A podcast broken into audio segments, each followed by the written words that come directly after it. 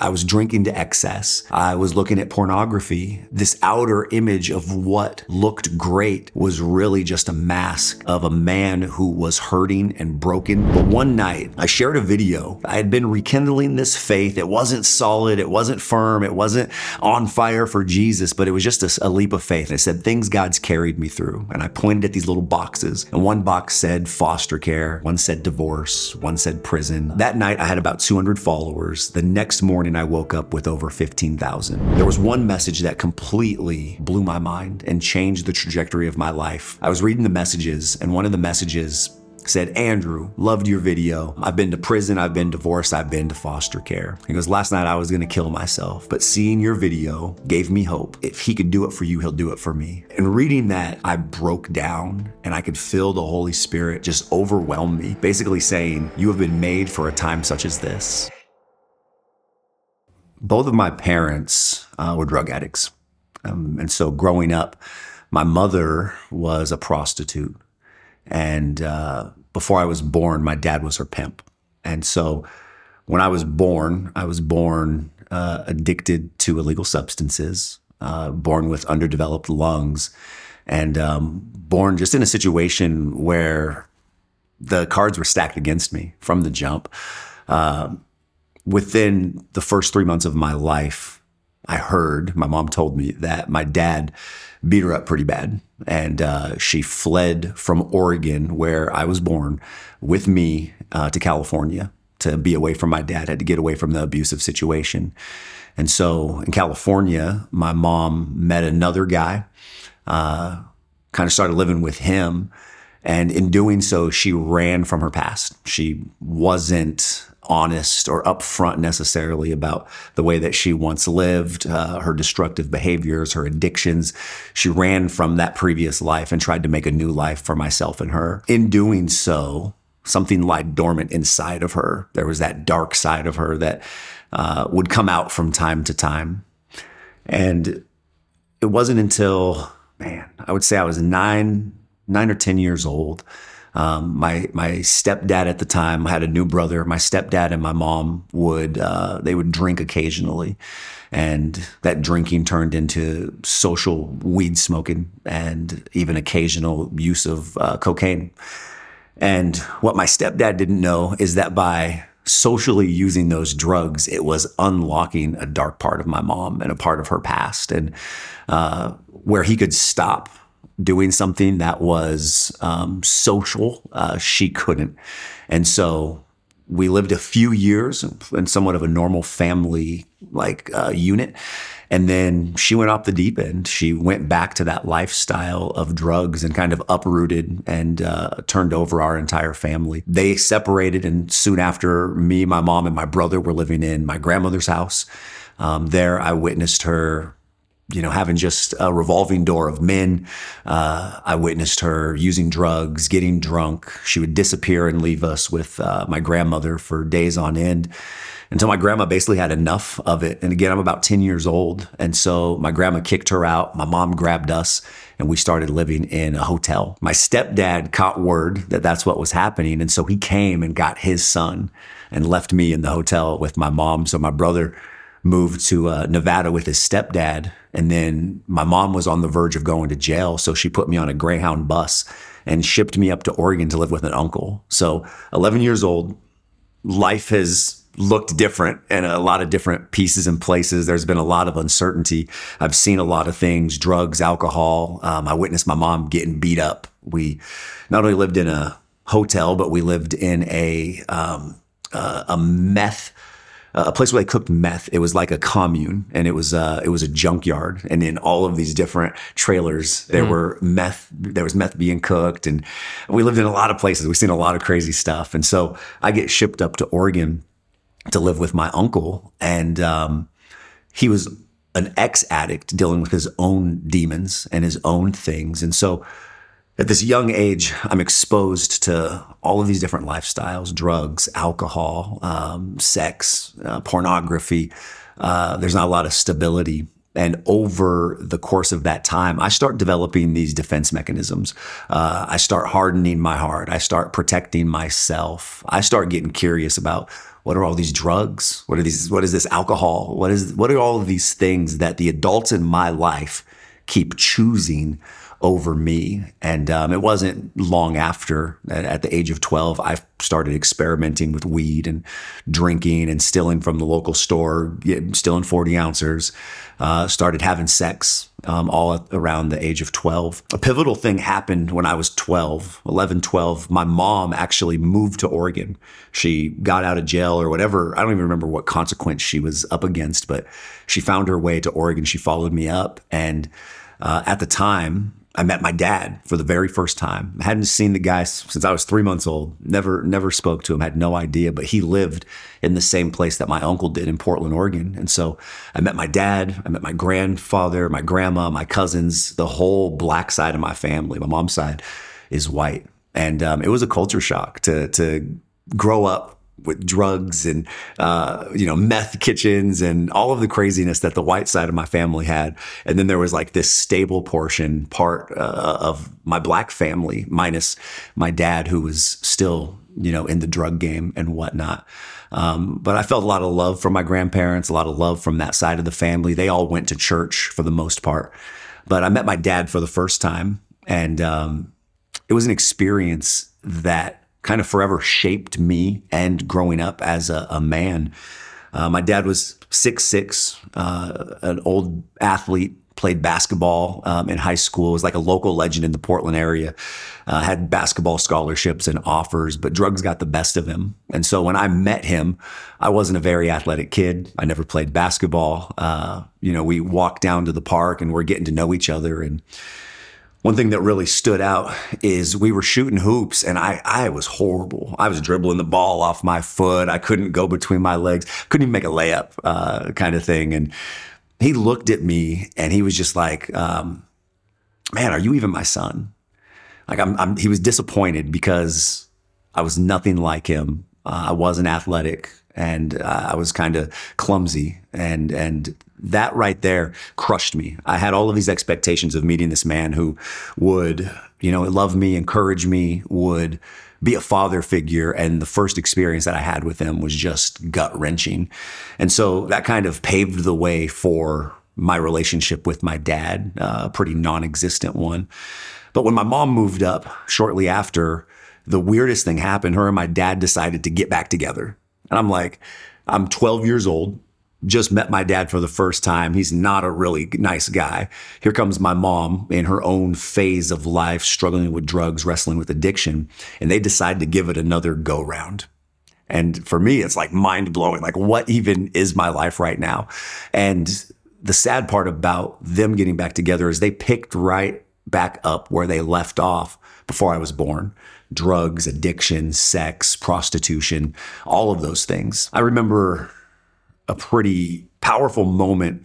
And one of the last times I saw my dad is my mom was working. She was trying to get us a place to stay. My grandparents weren't having it in their relationship. My uncle wasn't having it in their relationship. We were running out of places. We were burning bridges where we could stay. And so my mom had a job working at a, a senior living facility and she snuck my dad and me into the basement. And the place that she was living, she was working there, um, cooking food, uh, serving the seniors, and then she would stay there. And at night, she would bring my dad and I food. We had uh, a bucket that we would use the restroom for. But um, the whole goal was to stay there for her work week until she got paid. And then we would put a down payment either on a hotel where we could stay or an apartment. So a week goes by. This week, my dad is uh, kicking drugs as well. He doesn't have access to drugs. We're in this basement. He's grumpy. He's short tempered. We've already established that he's not the biggest fan uh, of, me. And, you know, at night, him and my mom are rolling around having sex uh, in the corner. It was uh, it was a dark time. It was like this crazy week that went by. And at the end of the week, um, my mom got paid and she came down to let us know, you know, we could get out of the basement. And my dad took that money and said that he was going to go uh, get a hotel and he disappeared. He, he robbed us blind. He took the money that my mom had made for that week and left us stranded. And that's the last time that I physically saw my father, uh, which was a, a pretty impactful moment. So fast forward my life between 12 and 17 years old was drugs, alcohol, violence, fighting, um, in and out of school. I wrecked cars. I dropped out my freshman year. Um, I sold drugs. I basically mimicked the environment that I found myself in. And up to this point, I didn't go to church. Our family wasn't a believing family. Um, drugs and alcohol were the norm. In, in, many cases, my mom was my plug. If I wanted weed, my mom could get it. If I wanted pills, my mom could get it. She would buy us alcohol. Uh, the house that I lived in was the party house. So people would come to my house because we could have uh, all the sex, we could drink, we could smoke, and there was no parental supervision. So that was kind of the house that I lived at, and that was my reality. Nobody told me that it was sinful. Nobody told me that it was wrong. Nobody told me that it wasn't right. Like that was the life that I was accustomed to. Over that period of time, my mom spent time in prison, uh, time in rehab. And when she would do that, I'd spend time in foster care. If it wasn't a family member, I was in a foster home. If I wasn't in a foster home, then I was living with a friend. So those years between 12 and 17 were somewhat of a blur because it was drug induced, fueled by alcohol, pills, and really anything I could get my hands on. Uh, at 17 years old is when I first heard the name of Jesus. Absolutely blew my mind. And the reason why uh, I heard Jesus is I was pursuing a, a girl, and her brother was a Christian. And he said, you know, hey, if you want to date my sister, his words were something like that. If you want to date my sister, you got to be a Christian. And at 17 years old, uh, popping Molly, you know, taking acid, mushrooms, smoking weed, whatever I could get my hands on. I was like, I'll do whatever you want to date your sister. It was one of those things like, I don't care. Um, I'll do whatever. So I hop in the car with him and he proceeds to share the gospel with me. He talks about Jesus, the death, burial, and resurrection. He talks about spiritual warfare.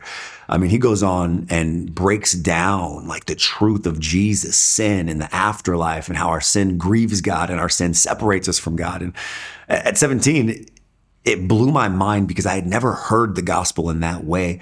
Up until this point, Jesus was about as real to me as the Easter Bunny or Santa Claus. Like he was the little baby in the manger that you sing about in the assembly at school because, and that was it. So to hear Jesus presented in this manner absolutely blew my mind. And in that moment, I received Jesus. I said, you know what? I, it sounds like I am guilty of these sins that you're talking about. And I want to repent and I want to give my life to him. And so in that moment at 17 years old, I received the free gift of salvation and started walking with Jesus. And that's not where the story ends because you know there there wasn't a happy ending in this sense. After I was done receiving Jesus, I had to go back home. My environment didn't change. I didn't get into a good church. There was no discipleship. It was kind of like, hey, you said the prayer, now you can date my sister kind of deal. Um, but the thing that changed is that sin no longer felt the same it hit different. I went back that night to smoke weed. And even as I smoked, it didn't hit the same. I started feeling paranoid. I started feeling like this dark presence coming around me. And up to this point, it's not something that I had felt before. Uh, I felt suicidal. I was like, man, I don't know why I'm doing these things and why I'm living this life. And this isn't something that I had wrestled with prior to praying this prayer. Looking back, I realized that the Holy Spirit in me could no longer sit idle and consume and do the things that I did once before without it taking an effect on me. So nothing was the same. Everything changed, but I didn't know what that was. So, like anybody in my shoes, or like a lot of people do, I tried to smoke more to get rid of that feeling. I drank more to black out and to numb that feeling. I slept with more people because that was what I knew, and I didn't understand what I was actually doing. I didn't know that I was grieving the Holy Spirit. And so um, I ended up getting that girl pregnant and eventually marrying her. And uh, I was in and out of jail. Uh, I was a troublemaker. I never healed from any of the trauma. I never took the right steps to address the issues from my childhood. Um, I look back, I, I was angry and I was mean and I was aggressive and abusive and I, I, I, wasn't healed. I wasn't a whole individual. And truly, I, I was just a kid trying to figure out who I was and trying to do the right thing based on the fact that I didn't have a dad And so bringing a kid into this world, I didn't think that it would be, I didn't think that it would be good to just abandon a child like I was abandoned. And so I did what I thought was right in the moment. Years passed by and added another kid to the situation. Behind the scenes, things looked good. I mean, uh, outside, things looked good. But behind the scenes, I was broken. I was addicted to pornography. I drank to excess. I would sneak weed. I would take painkillers anytime that I could possibly get my hands on them.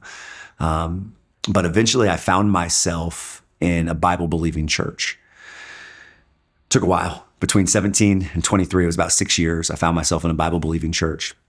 And in this church, it was a church planting church, very militant in the way that they discipled. Like the goal was if you're in this church, you're in ministry, and we want to send you out. We want to bring you in, build you up, and send you out. And so I went from kind of a, a real basic surface level of Christianity to like the next level of like we're going to raise you up to be a pastor. So we were at church seven days a week. Sunday, there was two services and they were different messages. We had prayer before each service. We regularly fasted. We went door to door. We had concerts in the park. We did outreach. Like it was an intensive time. And for the most part, life was good. I really got a deep sense of Jesus. I, uh, I, I, spoke in the Spirit, like I, I was filled with the the Holy Ghost. Man, I was like, I was on fire for him. And what's crazy is that we had an evangelist come to our church. And he came every year, did a seven day revival in our city. And so for those seven days, we prayed, we fasted, and we had a different service. The goal was to try to bring people in. But at the night, uh, at the end of every night, the evangelist would have a prophetic word for one person. And so the year before, this prophetic word was spoken, and I witnessed people, whoever was like that word was spoken over, I witnessed it come to fruition over the next year. So these were people in our church who were called up, a word was spoken over them, and then throughout the year, what was spoken came to fruition. So the next year, same evangelist, same guys coming. I'm like, God, I need a word. Like, I need a word. At the time, I'm working in a factory, I'm building manufactured homes, I got two kids, you know, I'm struggling financially. Like I'm asking God, like, can I get a, can I get some kind of a windfall? Lord, help me win the lottery, like something. I need something. And so the revival comes through every night of the week. He calls somebody up that wasn't me. And I was starting to get a little discouraged. But on the seventh night, the last night of revival, the evangelist looks at me, calls me up, and he's like, I got a word for you. And he says, Andrew, you have words of gold. You've been called to ministry and you're going to speak to millions of people about Jesus. And when he said that, uh, I was terrified. That is not the word that I was looking for. I was like, You've got the wrong Andrew. I am a kid from the streets. I have no experience. I've been in this church for a little while. But at the end of the day, I don't know what it is that you want me to do. I don't know that this word is for me. And so what I allowed that to do is it discouraged me enough to where I left the church. I ended up walking away from the church about two weeks later. I went on to go to school. And in school, the way that school happened is I had a buddy who was home from Afghanistan and he was about six eight, loved to play basketball. I loved to play as well.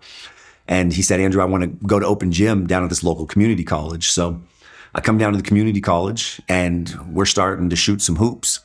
And we'd go through this whole open gym, whole process. And at the end of the open gym, a coach comes over and he asks me, What classes are you taking next year?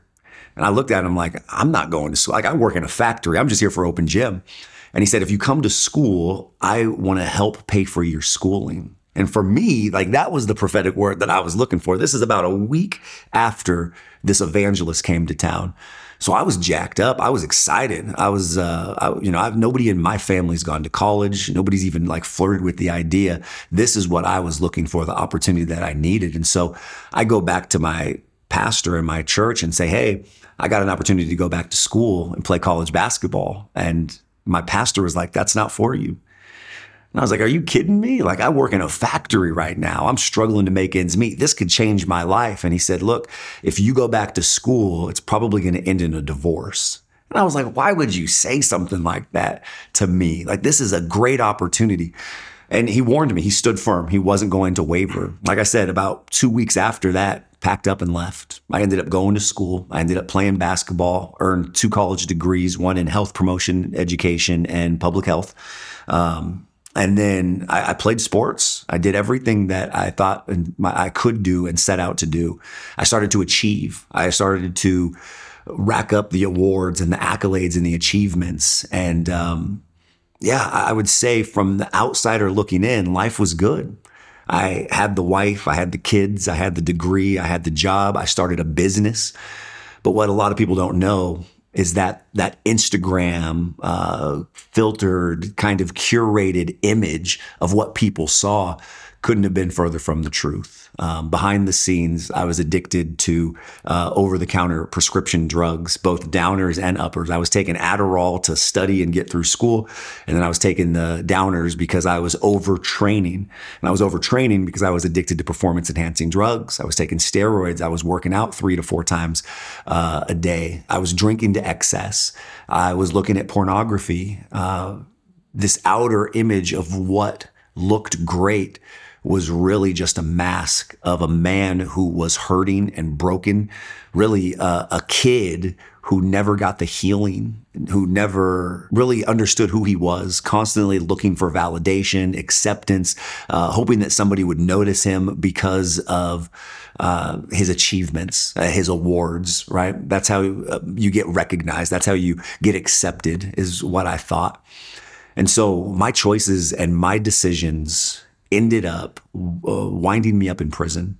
So, school, college, you know, accolades, achievements, awards, all of these things, but deep down broken, ended me up in prison. Uh, I spent 18 months in prison. And in prison, you would think that that would humble me or maybe bring me back to God. But not even that brought me back to God. In fact, in prison, I was mad. I was upset and my heart was hardened towards God. And Andrew, how did you get to prison? So I got I went to prison because we had a two year anniversary at my gym, the gym that I owned. I started this business, and at the gym party, there was uh, an altercation that took place, and I struck somebody in the head with a wine bottle after they called me the N word.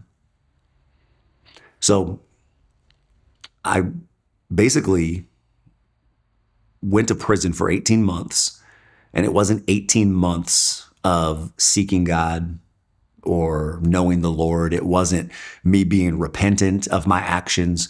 I was prideful uh, the whole time. I felt like I was the victim. I felt like I was wronged.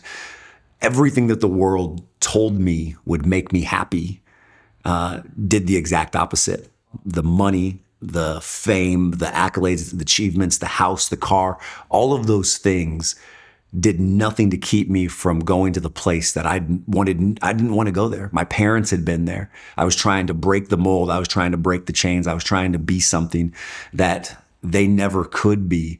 And I still ended up in the exact same place. So for me in prison, I was like, I don't want anything to do with God.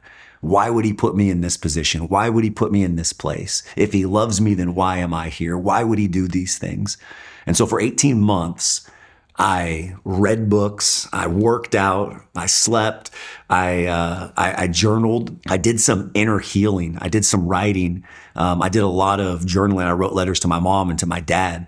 I really addressed some of the demons that were taking place inside of me, but not the spiritual aspect. So I did some emotional healing. I did some childhood trauma healing, things like that. When I got out of prison, I went back to, I went to counseling and started working on some of those things. And for the first year out of prison, even then, I refused to go back to God. There was like this hardness of heart. Uh, and, and and just curiosity here, what was uh what, was happening with your wife as as you go to prison and she's seeing all of these things happen? What how was that relationship? Yeah, so our our marriage didn't last. So during the eighteen months, uh, we grew apart. We, um, me being gone and her having to carry the load and the burden of running a business and taking care of our kids, we completely grew apart. And so when I got home from prison, we got a divorce. So the it's like the prophetic word was yeah. accurate.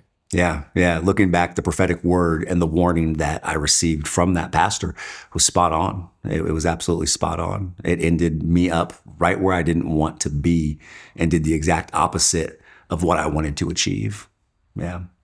So after I got out of prison, I spent the first year just trying to recoup, trying to recover uh, everything that I lost. I was trying to get back on my feet. And in doing so, I mean, I hurt a lot of people. I was stepping all over people. There wasn't a lot of humility. There wasn't uh, a lot of gentleness. I was prideful. I felt like the world owed me something. And it wasn't until that initial year, that first year after it had come and gone, I decided to go back to church at the, the leading of a couple of people. People kept telling me they were praying for me. They kept mentioning that, um, you know, I, I should, I should pray about things. And I just, I couldn't, I couldn't get past the feeling that God was trying to get a hold of me. And so I started going back to church occasionally. And again, my life looked nothing like a life of following Jesus. Um, I was still smoking weed occasionally. I was drinking. I was sleeping around, but I would find myself in church, kind of sitting there listening. And then I'd walk out and go right back to what it was that I was doing. And this cycle continued for several months. And it wasn't until uh, a video that I had went viral. That's what really like set things in motion for me to fully surrender and give my life back to Jesus. And so uh, at this time, I get my kids every other weekend. We live in the same city. And my kids are there and they keep telling me about TikTok. They're like, Dad, you know, you like to be on social media because I was building an online training program. And they kept saying, Dad, you got to get TikTok. You got to get TikTok. And so I had TikTok. I recorded some videos, put a few out with me and the kids, did some fitness things. It never really took off. But one night uh, at the end of 2019, I shared a video and it was for the very first time me being honest and open about my faith. I had been rekindling this faith. It wasn't solid, it wasn't firm, it wasn't on fire for Jesus, but it was just a, a leap of faith. Like, you know what? I'm going to share this. And what I did is I shared a video and it said things God's carried me through. And I pointed at these little boxes. And one box said foster care, one said divorce, one said prison. And I don't know what order they're in, and uh, something to that effect. And then the other one is every other daily struggle things like that. Like God has carried me through these things and everything else. I posted the video. Uh, that night, I had about 200 followers. The next morning, I woke up with over 15,000. And in that moment, I started to realize, like, wow, me sharing about my faith has power. They don't care about me dancing. They don't care about me and my dog and the kids. They don't care about me working out. But me sharing my faith had a profound impact on people's lives. And so I'm reading the comments and people are just saying, Amen. That spoke to me. Like, um, I needed to see this. And I was like, wow. Cause in the business of health and fitness, you're trying to help people. You're trying to help people get physical results. But in this case, I witnessed something where I didn't even say one word impact people's lives on an emotional and spiritual level. There was one message that completely blew my mind and changed the trajectory of my life f- from that day forward. I was reading the messages, and one of the messages said, Andrew, loved your video. Um, I've been to prison, I've been divorced, I've been to foster care. He goes, Last night I was going to kill myself, I was going to take my life. But seeing your video and you saying that God carried you through that gave me hope. And if he could do it for you, he'll do it for me. And I decided not to kill myself. And reading that message, I started to weep. I broke down and I could feel the Holy Spirit just overwhelm me, basically saying, You have been made for a time such as this. And this will be the vehicle to bring that prophetic word to fruition. And so from that moment forward, I wish I could say I just I threw out all my pipes and cleaned my life up and started following Jesus, but it was a, a really sharp turn in the road. It was a point where I said, you know what? I need to do better. I need to get back on track with the Lord and I need to surrender and submit to what it is that He has for me. And so, over the next several months, there was a process of sanctification, auditing my life, uh, pruning my life, getting rid of some bad habits, cutting things out, uh, cutting ties with certain relationships and associations. But over the next six, seven, eight months, my life radically changed.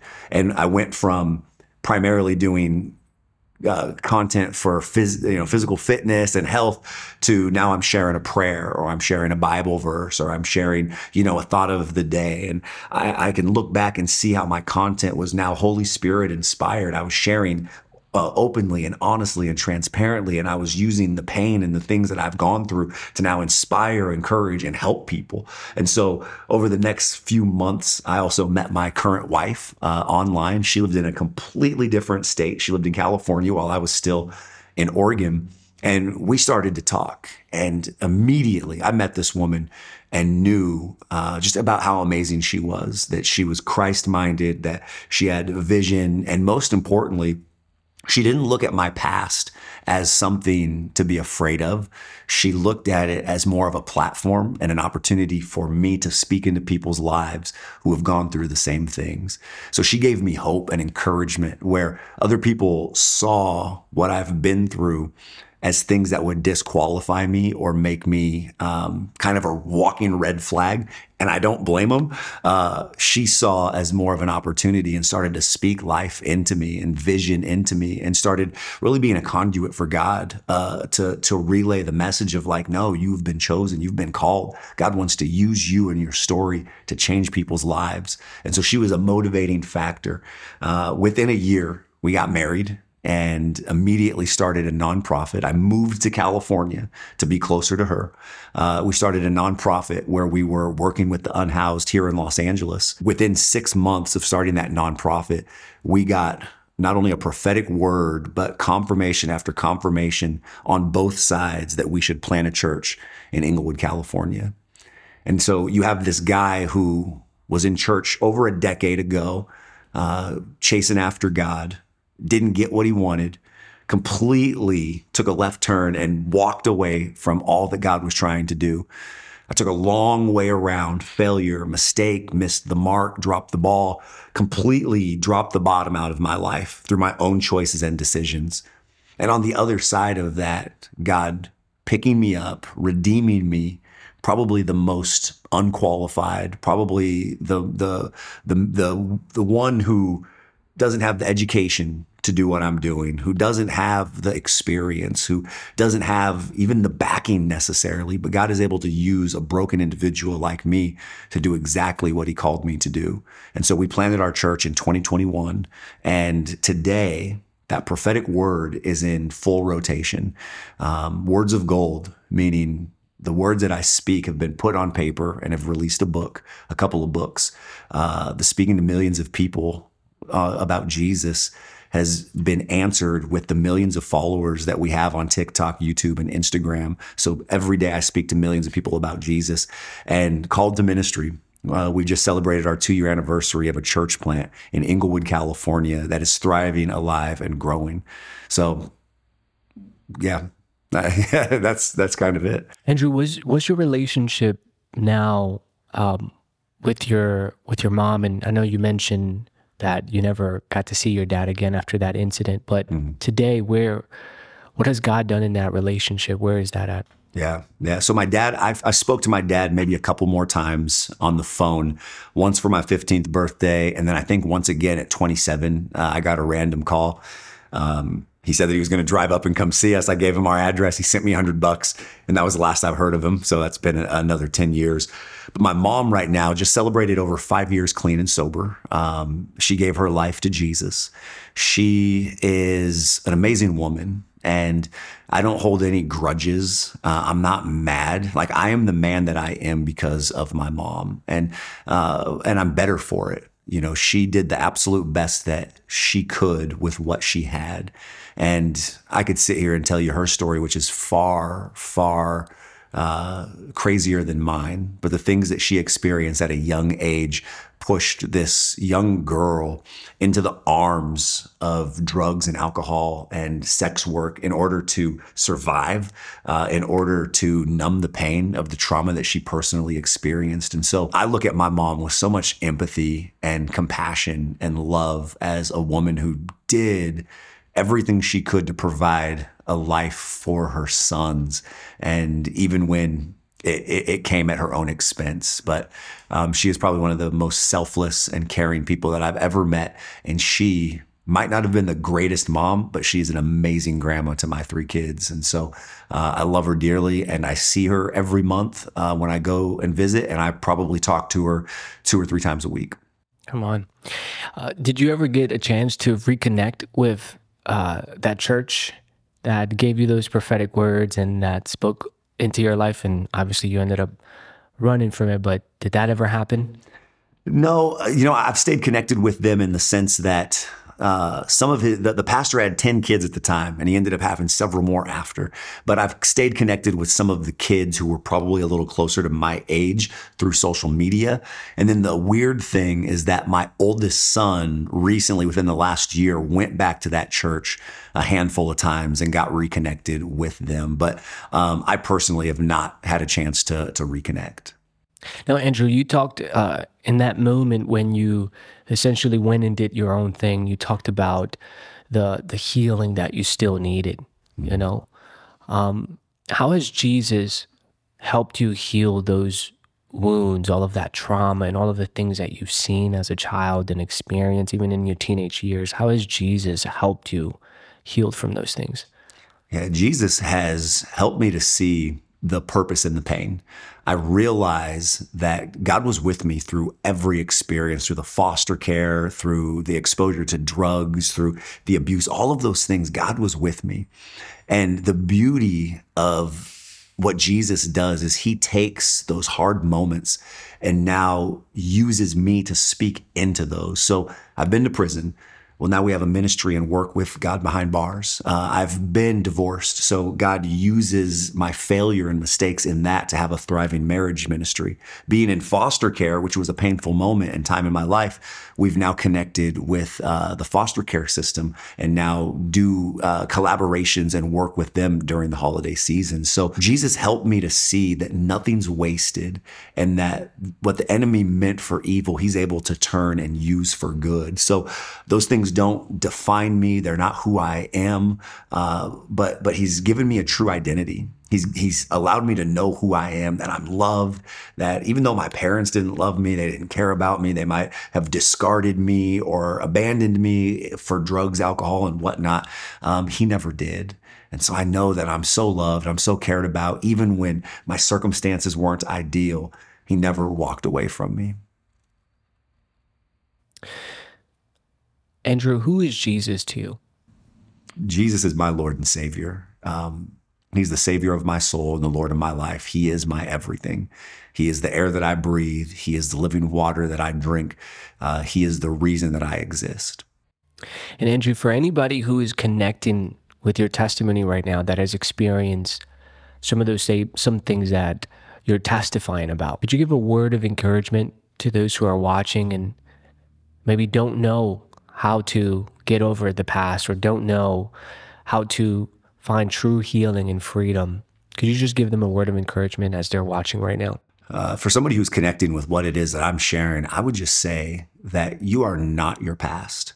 That your past and your sin is thrown in the sea of forgetfulness. It is as far as the east is from the west.